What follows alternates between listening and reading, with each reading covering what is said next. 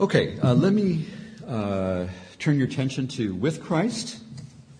This is going to be our, our next uh, study. Uh, before we turn to that, I um, wanted to show you uh, just a little video clip. This, uh, you know, I never know when I come back what car Bob is going to be driving. And so I saw some some car there in the parking lot. I don't know if it was his or not. I think it might have been, but uh, um, I think this was the ad that he must have watched before he bought this '88 Dodge Aries. Uh, so we'll we'll see this.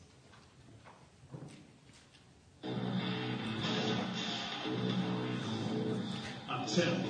I drive an Aries. I think it's just the Aries drivers changing for the better.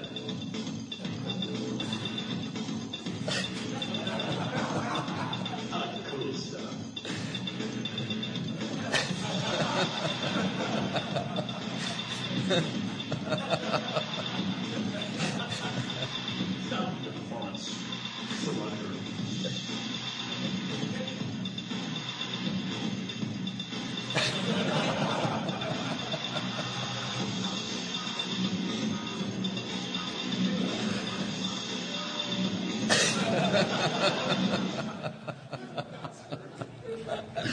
Was you, wasn't it, Bob?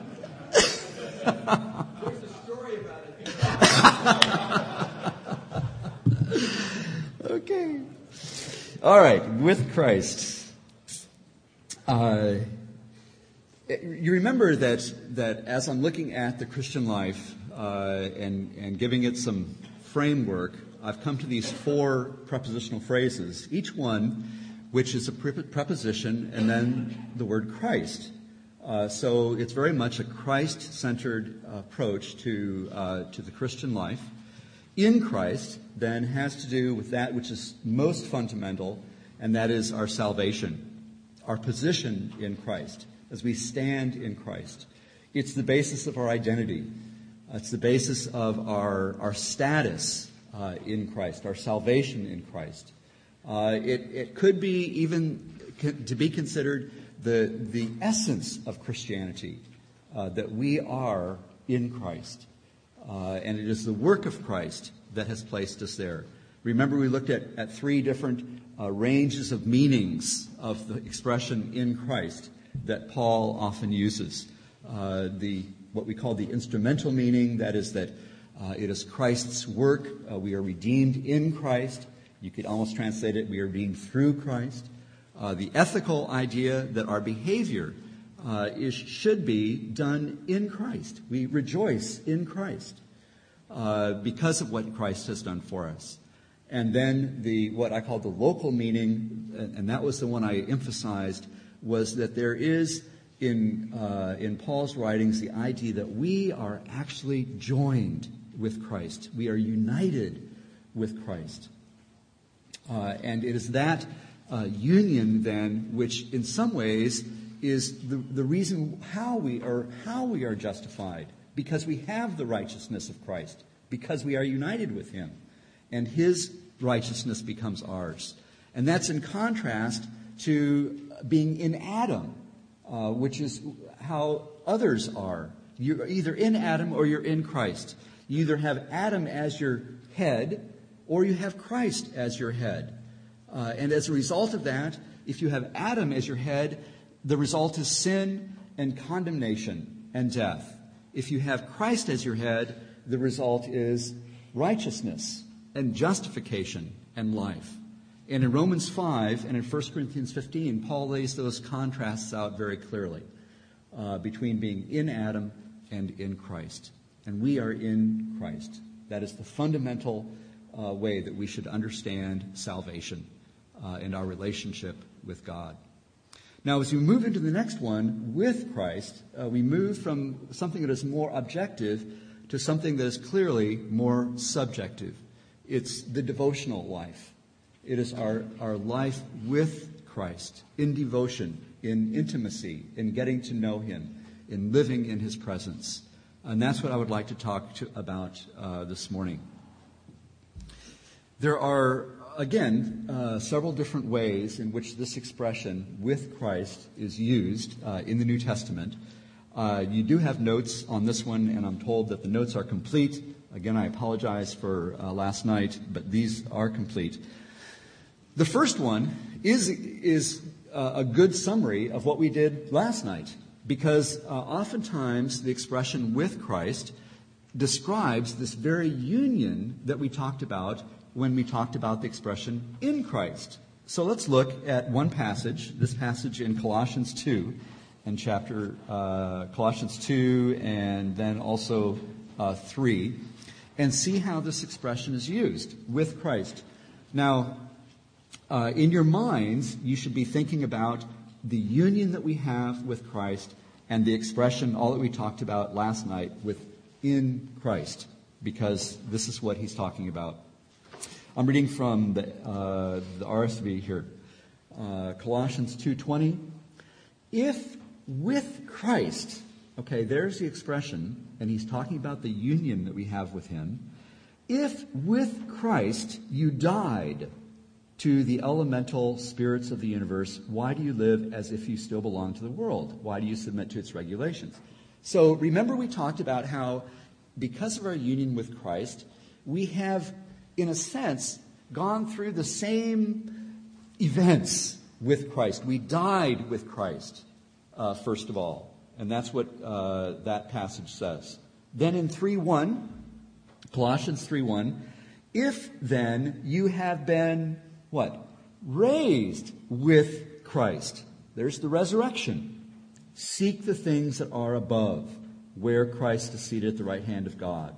Set your minds on things that are above, not on things that are on the earth. For you have died. That is a reality.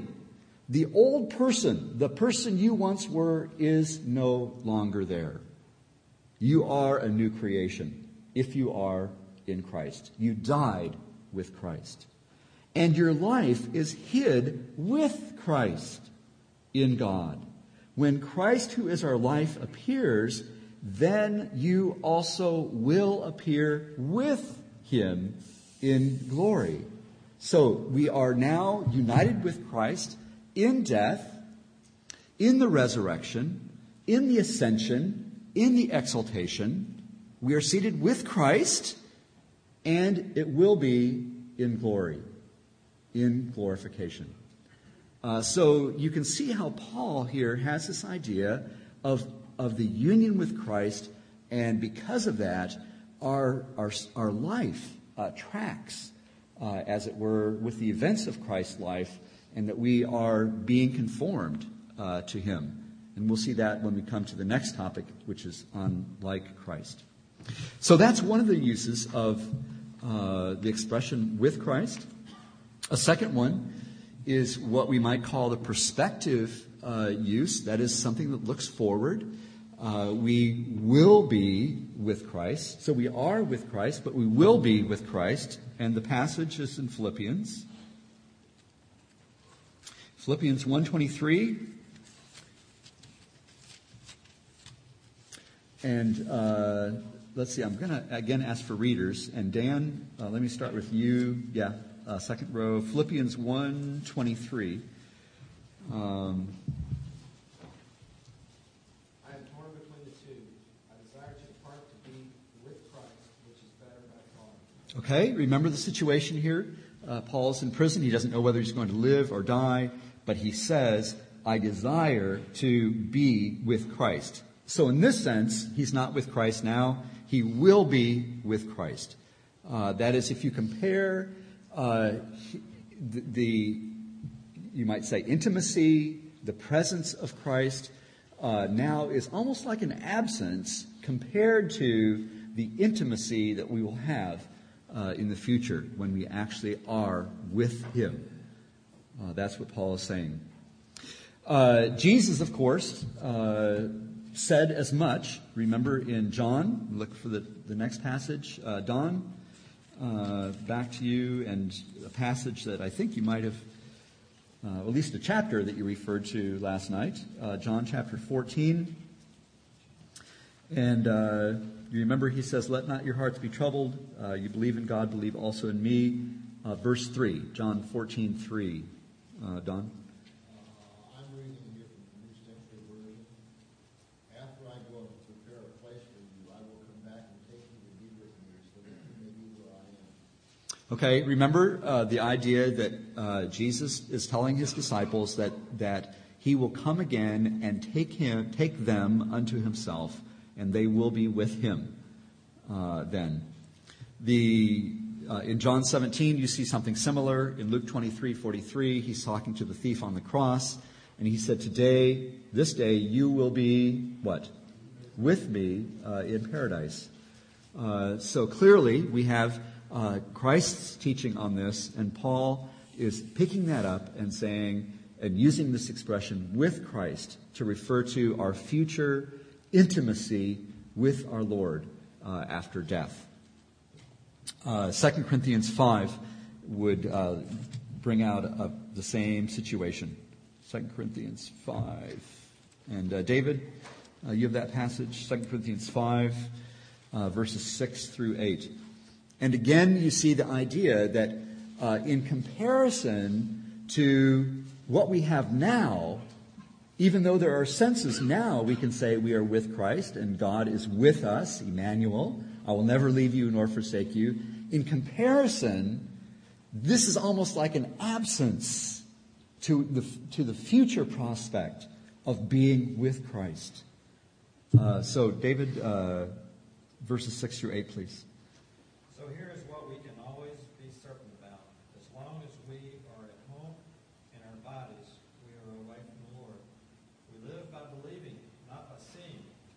We are certain about that. We would rather be away from our bodies and at home with the Lord. Yeah. So now we are away from the Lord, but then we will be at home uh, with the Lord. So these these verses all then have to do with the use of the expression "with Christ" in the future, uh, when we will be with Him at death. Philippians 1:23, by the way, is uh, I love old cemeteries, and uh, and if you go through those, that was the most common verse that you would find on the old markers. Uh, better, uh, how was it? With with Christ is better, something like that, uh, and that was the, that's the prospective use of that expression. I do want to focus on this uh, idea, though, because that is the third use, because in my scheme here of in Christ and with Christ, it is the devotional aspect of with, with Christ that I'm referring to. It is our, our personal intimacy now uh, that I'm concerned with. Uh, it's our spiritual growth, it's our, our drawing ourselves uh, to Christ uh, through, um, through our spiritual life uh, and, and focus on that. The, it's interesting that we don't see the expression with Christ uh, commonly uh, used in this way in the New Testament. Certainly the idea is there uh, and expressed in a variety of different ways. And we'll look at one of those way, ways in particular uh, in a few minutes. But the expression with Christ is not found commonly. It is found, for instance, in Mark chapter 3, verse 14. Here's where uh, Jesus is calling the disciples uh, and the apostles. Uh, it says, and he appointed 12 to be with him, and he sent them out to preach and have authority to cast out demons. So he's calling the apostles then to be with him. There is a measure, I believe, there uh, to speak of, of the personal intimacy and personal knowledge that the apostles have of Christ. They were with him. And for three years, they were with him. It, it probably goes beyond that to speak of the authority that they were given, uh, because he talks about uh, preaching and casting out demons as well. But, but the personal knowledge that they have would be part of that. And then a very interesting passage, a, a very compelling passage, actually, in Acts, Acts 4.13. And turn to that, please.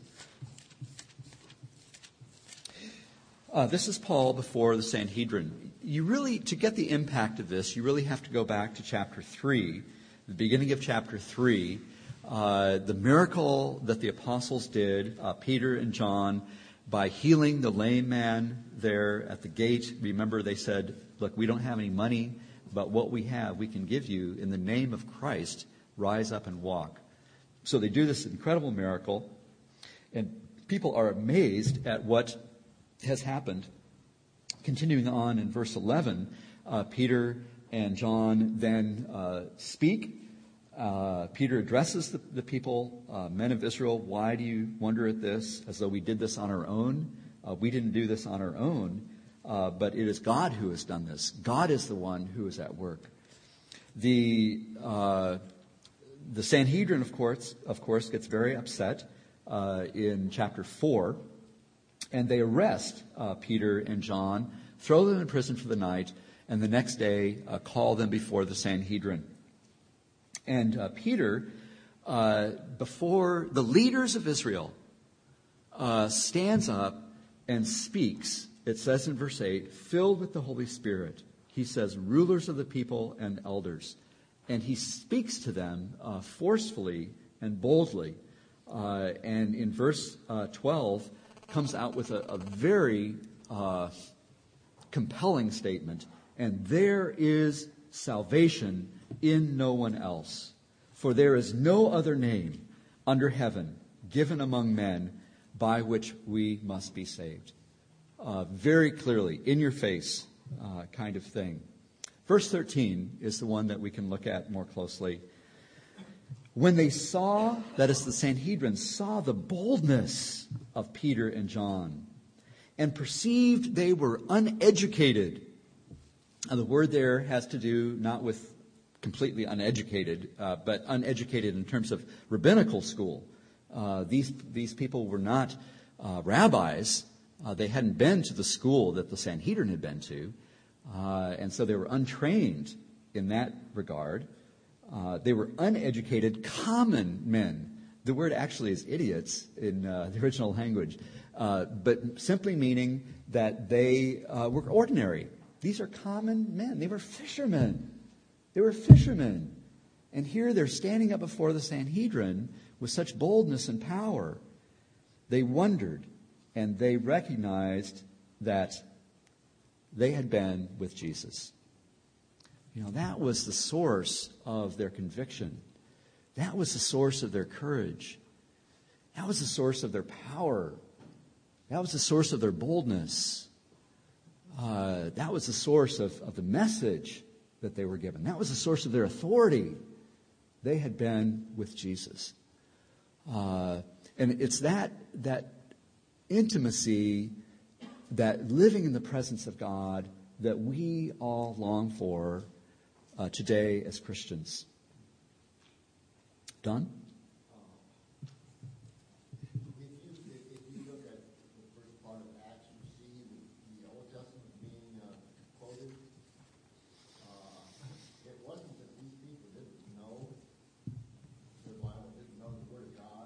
Of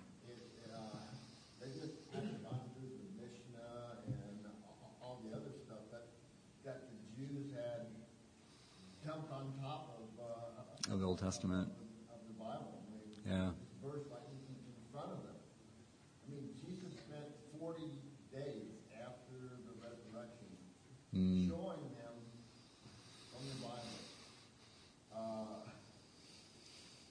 who he was. Yeah. And, you know, being with him wasn't just a matter of being with him as he ministered. It right. was being ministered to them by the word. Right.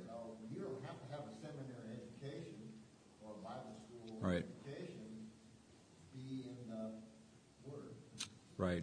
Let me just summarize uh, what Don's saying here. Uh, in looking at that word uneducated, the point, as I said to begin with, was that uh, they had not been to rabbinical school. Uh, Don's point was that they had been with Christ in his school, as it were, uh, learning from him, not simply in, in being physically present with him, but actually hearing from him the 40 days when he would have taught them uh, and obviously throughout the three years that he taught them So it wasn't that they were unaware of the Old Testament. In fact, you see quotations of the Old Testament in Peter's uh, speeches.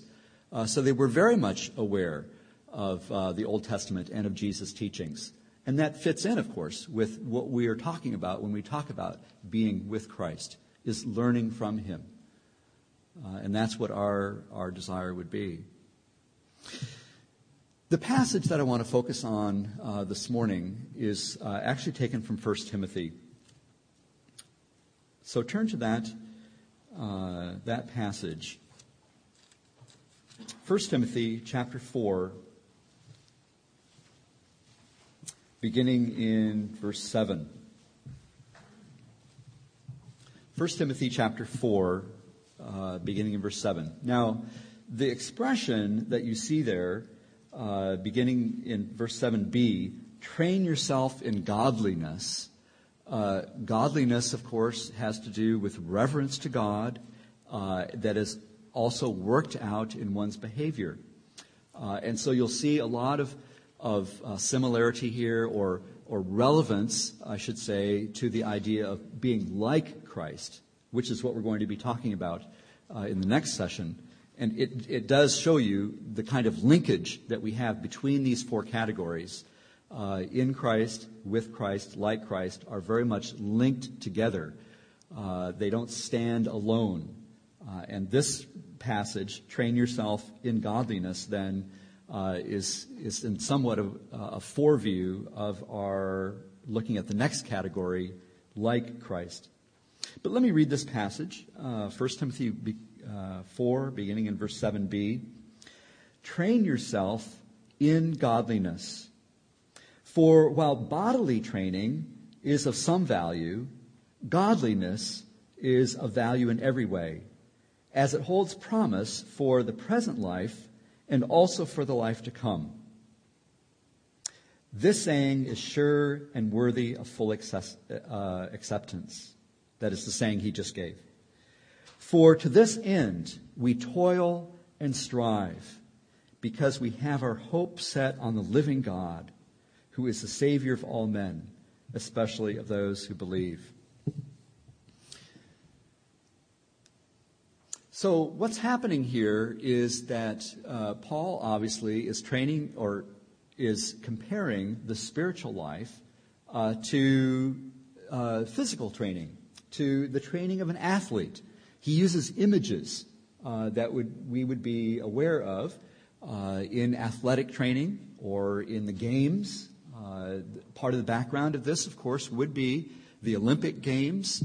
Uh, which had been begun probably 700 years uh, before uh, Paul, and had become very popular not only in Greece but then around the world, around the Roman world, uh, where stadia were built and, and races were held and uh, competition was held.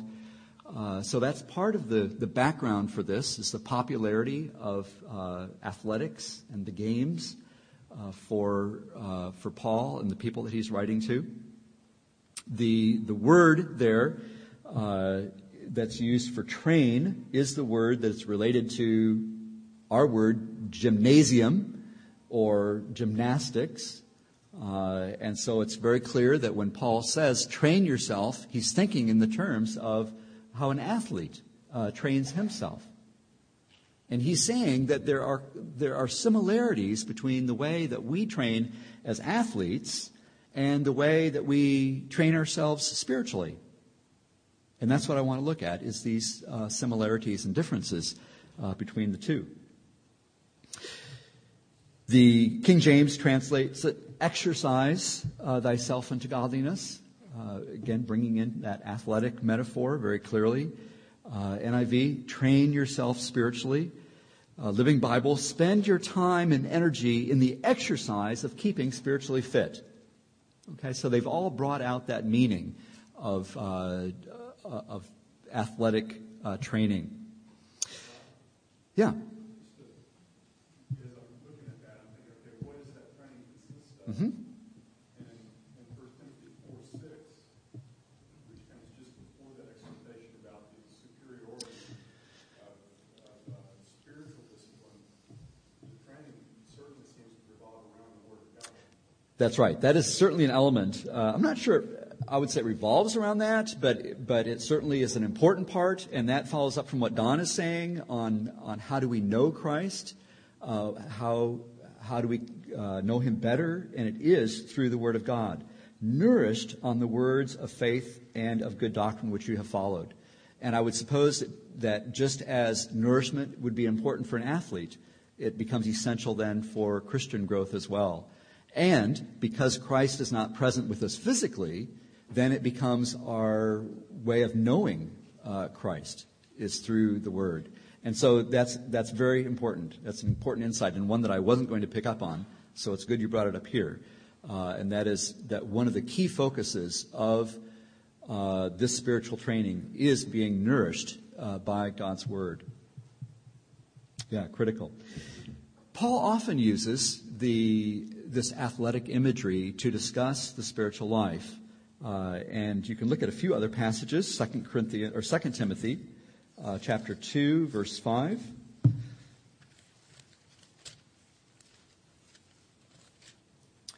Um, Stan, I think uh, you're up. Second Timothy two five.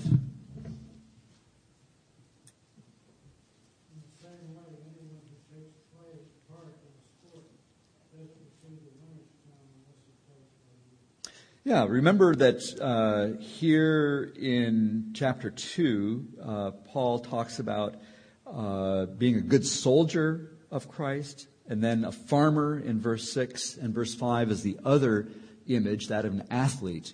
Uh, and here the idea is an athlete has to compete according to the rules. And so we also would.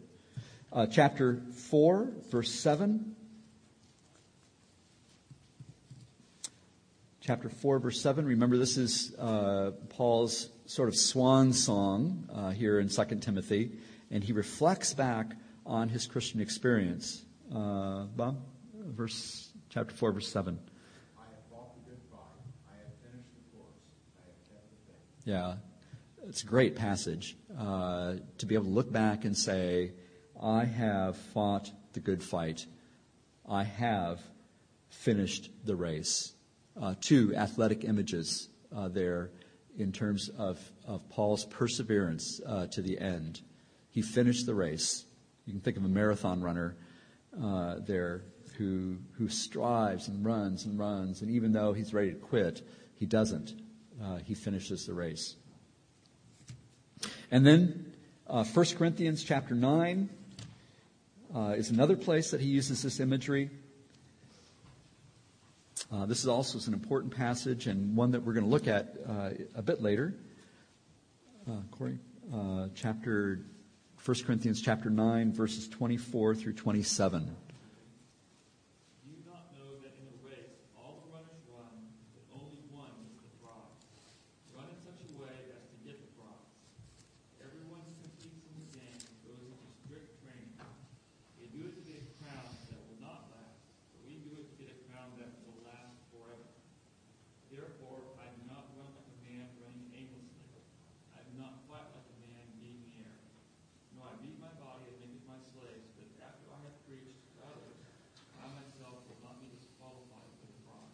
Right. So you can see the imagery again of the games. He, he is talking about boxing.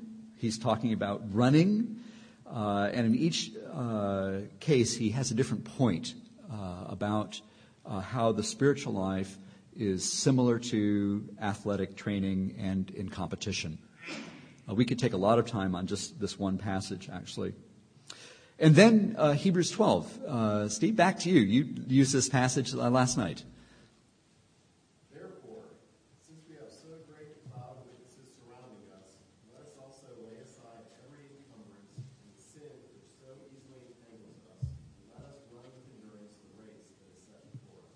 Right. And so remember Steve's comment yesterday about how the encumbrances there would not necessarily be sin. They might be just priorities, uh, how we prioritize our life, uh, as well as sin, to lay those things aside. The picture of a runner who almost has weights on his legs. Uh, you remember, you, you would know that, that runners would often do that in training.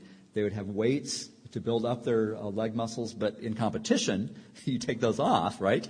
Uh, you, you want to shed weight, uh, shed anything that would encumber you.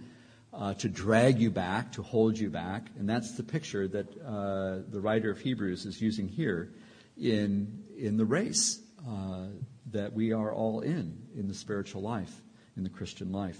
And we, of course, have a goal, and we are focusing our life and our eyes on that, our spiritual eyes on that goal. So, the background then of this passage that we're in, 1 Timothy 4 7, uh, is this uh, the games, the athletic games that people would be familiar with, and, and the idea that Paul often uses uh, the imagery of athletic training in comparing that to the spiritual life.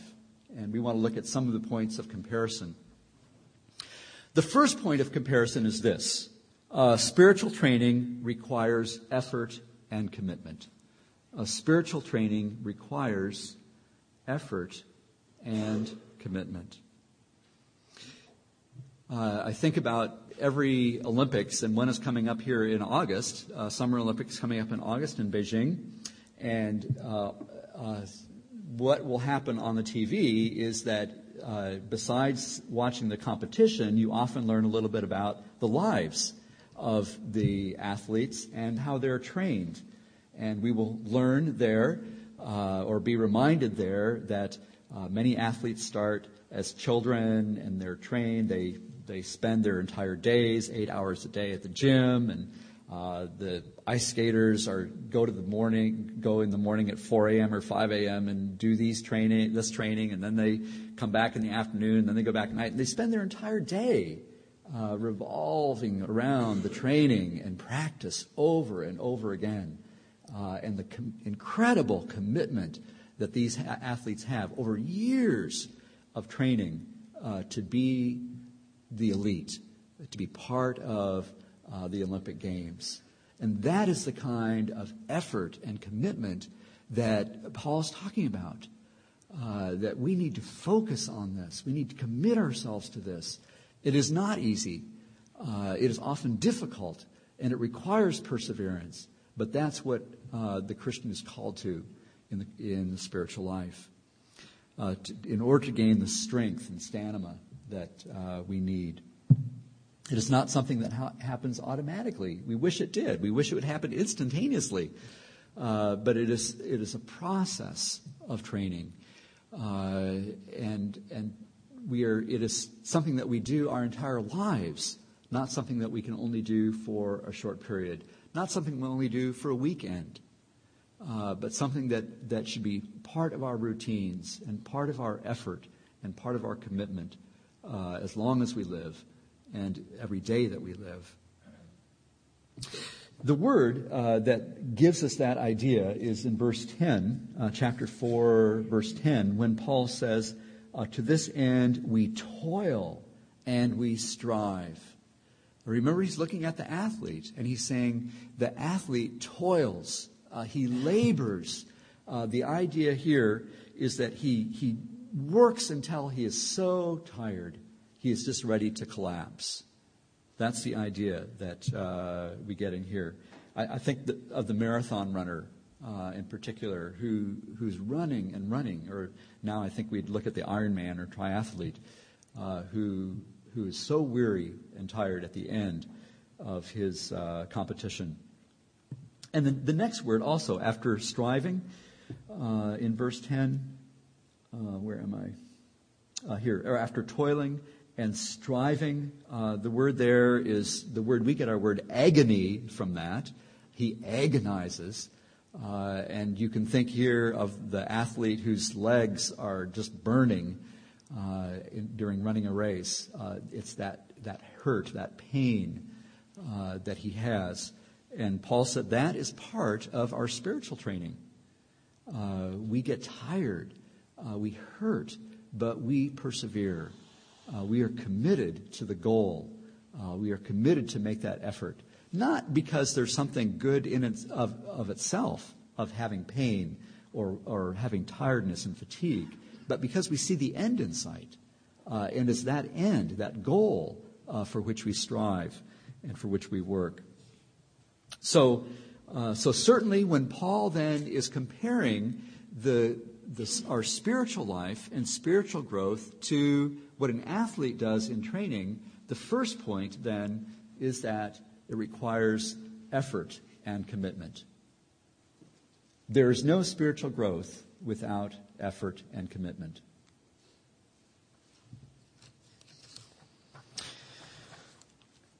The second point, the second point of comparison is it requires self discipline. Spiritual training requires self discipline, just as it does for the athlete. Uh, and we're going to go back to that passage in 1 Corinthians 9. Um, Paul says, train yourself. Now, you can have coaches, but ultimately, we are the ones who make the choice. It is our effort, it is our commitment, and it is up to us. Uh, we are the ones who uh, commit ourselves to the discipline necessary. Jay Adams uh, comments on the countercultural force of this kind of self discipline uh, when he says, The word discipline has disappeared from our minds, our mouths, our pulpits, and our culture. We hardly know what discipline means in modern society. And yet, there is no other way to attain godliness. Discipline is the path to godliness. Any comments on that, uh, that observation? I was gonna note that Paul has really strong words in the same chapter right in Peter's before about men who forbid marriage and advocating abstaining from foods which God has created to be gratefully shared in by those who believe and know the truth. It's not asceticism. That's right. We can do things to deny ourselves mm-hmm. and feel more spiritual. Mm-hmm. That's not the goal. The goal mm-hmm. is pursuing God. Right. Right. Good comment. That is, there's, and again, there's nothing inherently good to, to say self discipline is the end. It's not the end, it's the means. And when it becomes an end in itself, then we fall into the legalism and the, the, the tendencies toward asceticism that are bad. Right. Jim?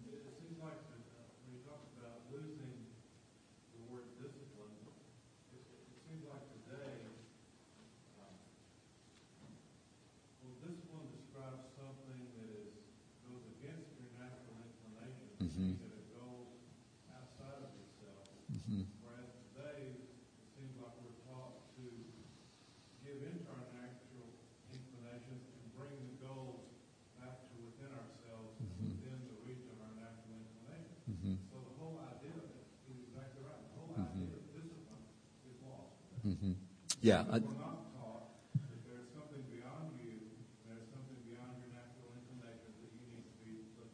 right. Yeah, that's a nice way to put it. Thank you. Yep. Listen to our language. Uh-huh. Listen to everything. well, what do you feel about this? Mm-hmm. And it's all, you know, you listen to the questions and, and people speak and people mm-hmm. say, I feel like you don't hear, I think, or. Mm-hmm.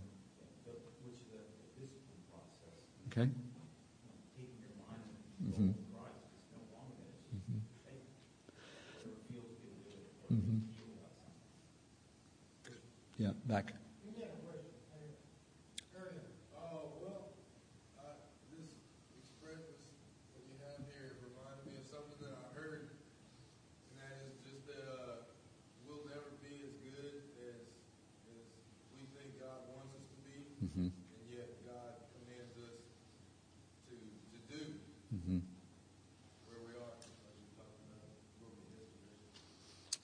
Right. Uh, are you connecting this, this, with discipline in particular? Well, slide, okay. Right. Yeah. Right. So it is very much a process, uh, and in some way, it's, it's sort of like a, a north star that, that sets our direction. And although we aren't going to reach that north star, it, it gives us our bearings, and it's something to which we strive for. Is that sort of the idea? Yeah, yeah, yeah. Good money.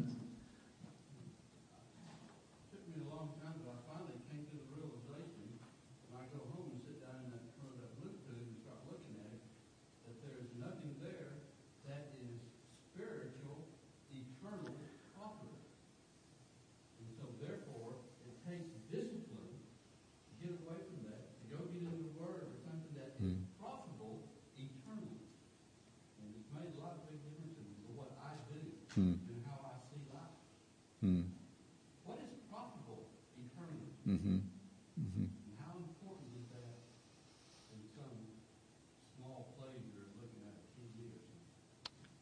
that Good.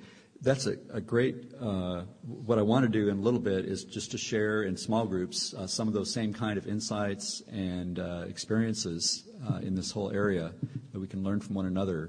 So um, that's gonna that's gonna come. Uh, any other? Okay. In that, in that passage in uh, Corinthians, Paul talks about uh, beating his body and bringing himself un- un- under, uh, under control. Right. And when you go back to uh, Romans six to eight, where he's talking about, and, I, and the allusions have been made there, it has to do with uh, your natural inclinations and being uh, subject to, to the Spirit of God. And Mm-hmm. uh, I, I like that thing that Paul says, uh, uh, what I want to, I don't do, I mean, what I should do, I don't do, and what I uh, shouldn't do, I, I, I do.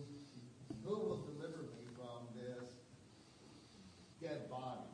Right. Thanks be to God.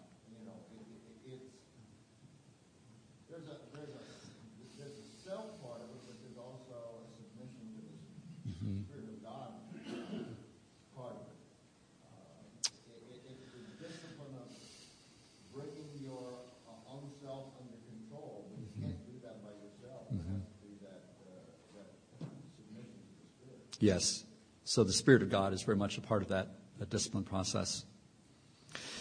Um, Don has mentioned that 1 Corinthians 9 passage when he, and Paul there says, every athlete exercises self control in all things.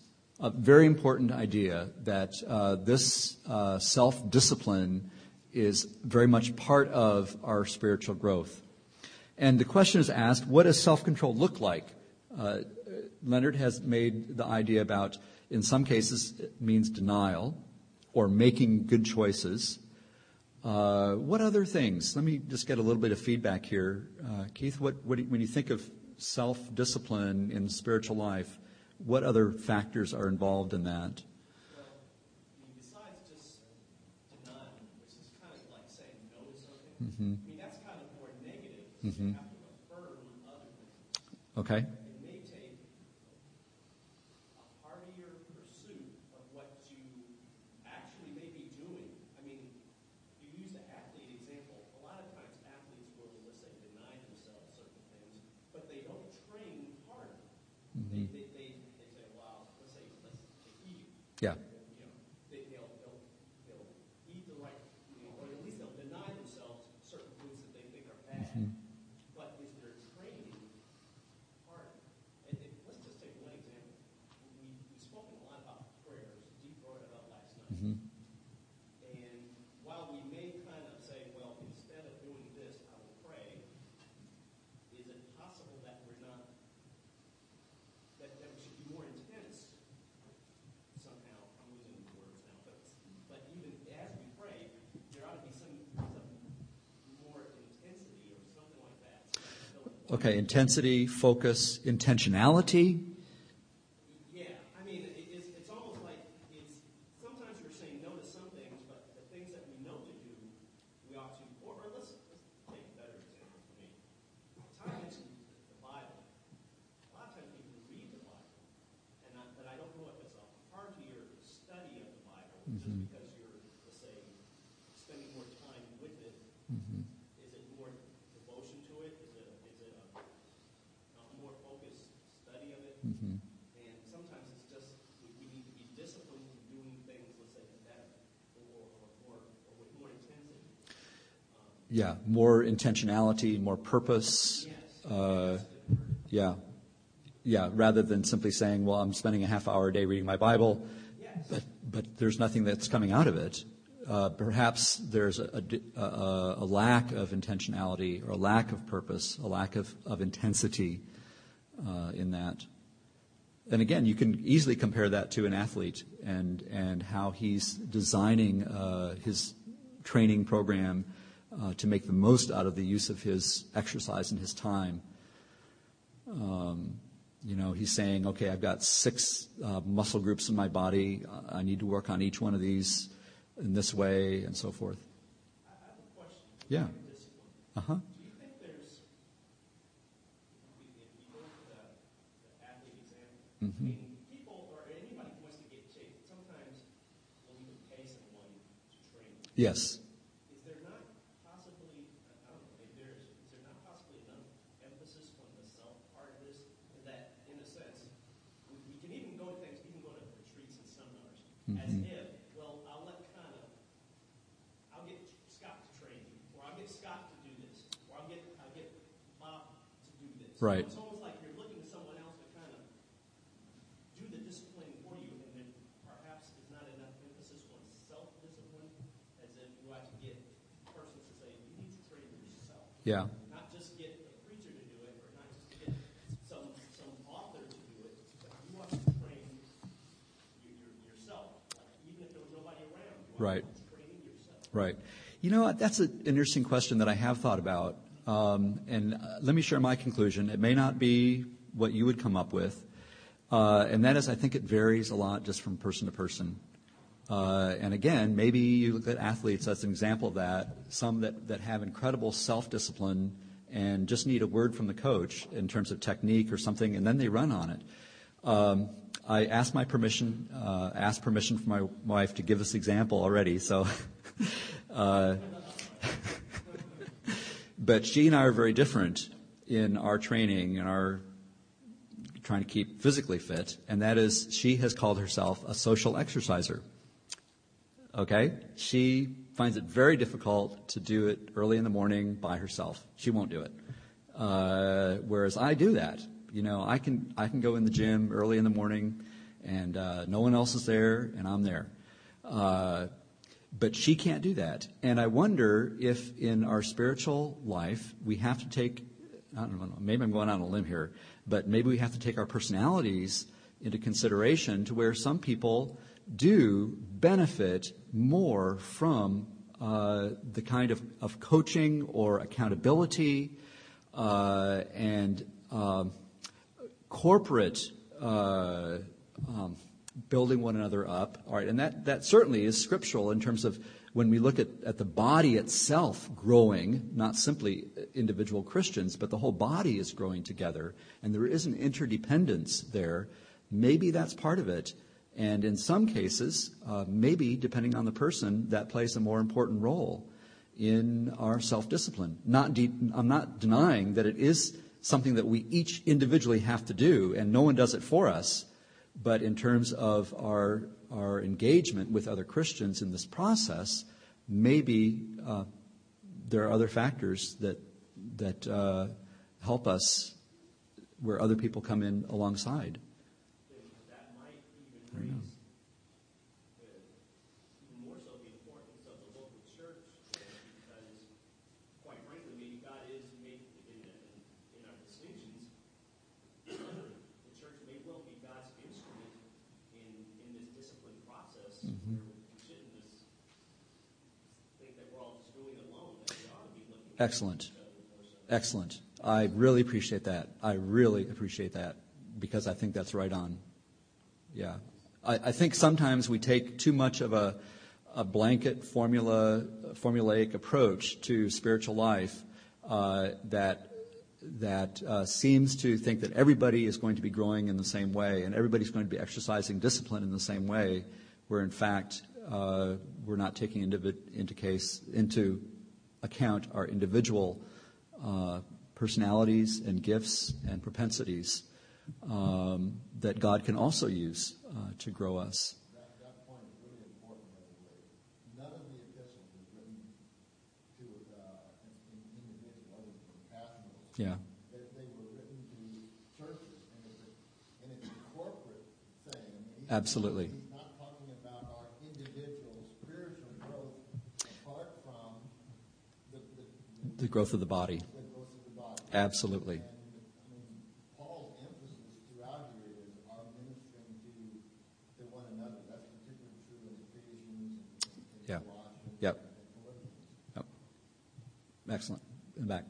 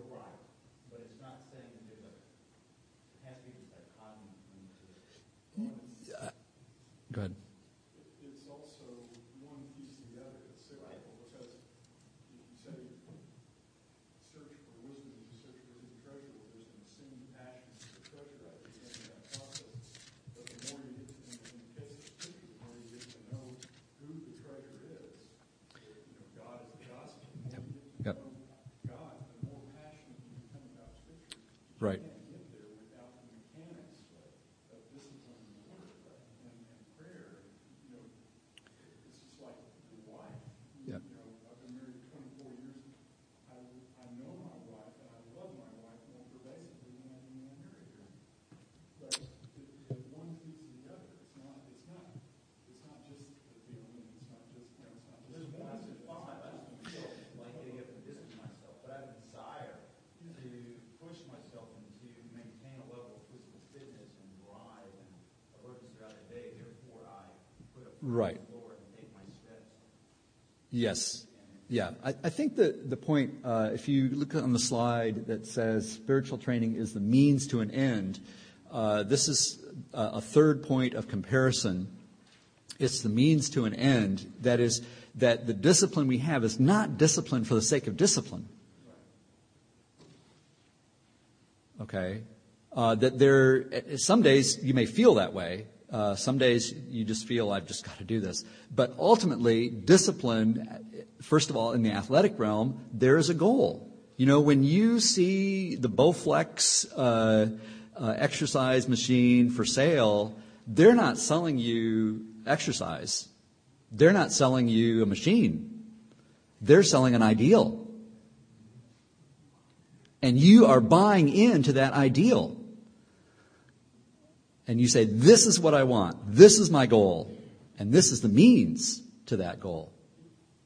Okay? And in the spiritual life, discipline is not the end. It's not, there's nothing spiritual about saying, I've got 30 minutes of this and 30 minutes of this, and then I do this, uh, unless there is uh, ultimately an end in mind. And, and when we look at the passage in 1 Timothy 4, Paul explains that. Uh, go back to that passage in 1 Timothy 4 when he says, bodily training is of some value, godliness is of value in every way. There's the end. Uh, and he's saying the value is both in extent and of time. Uh, that is extent, it's not physically, but there's spiritual value. And time for eternity, as uh, Lenny reminds us to grab eternity, things that have eternal value, as it holds promise for both the present life and also for the life to come. To this end, we toil and strive. There's a goal in mind because we have our hope set on the living God. Uh, God is the gospel. He is the end. Uh, and, and the discipline we have is for that end and not an end to itself. We can get caught up, I know, because probably all of us have done that, uh, where we forget that or we, uh, we concentrate so much on the discipline itself that we become bound. Uh, we become legalistic, we become ascetic, uh, and we lose our focus on Christ. We lose our focus on the very end, as, uh, as Steve said, focusing our eyes on Christ. That is the end. And, and the discipline simply is the means to that. And I think, I think that sometimes we put ourselves under too much of, of uh, uh, too much legalism to, to where we, uh, we are, are actually moving in the opposite direction uh, because our, our discipline is not uh, motivated uh, by knowing Christ. It, becomes, it's motivated by something else. Yes. felt that way very much when I was in seminary. Um, that there was so much of this studying, study to get things done, to learn this, to learn that, that I almost lost the purpose of why I had gone to seminary and why I was learning what I was learning. Um,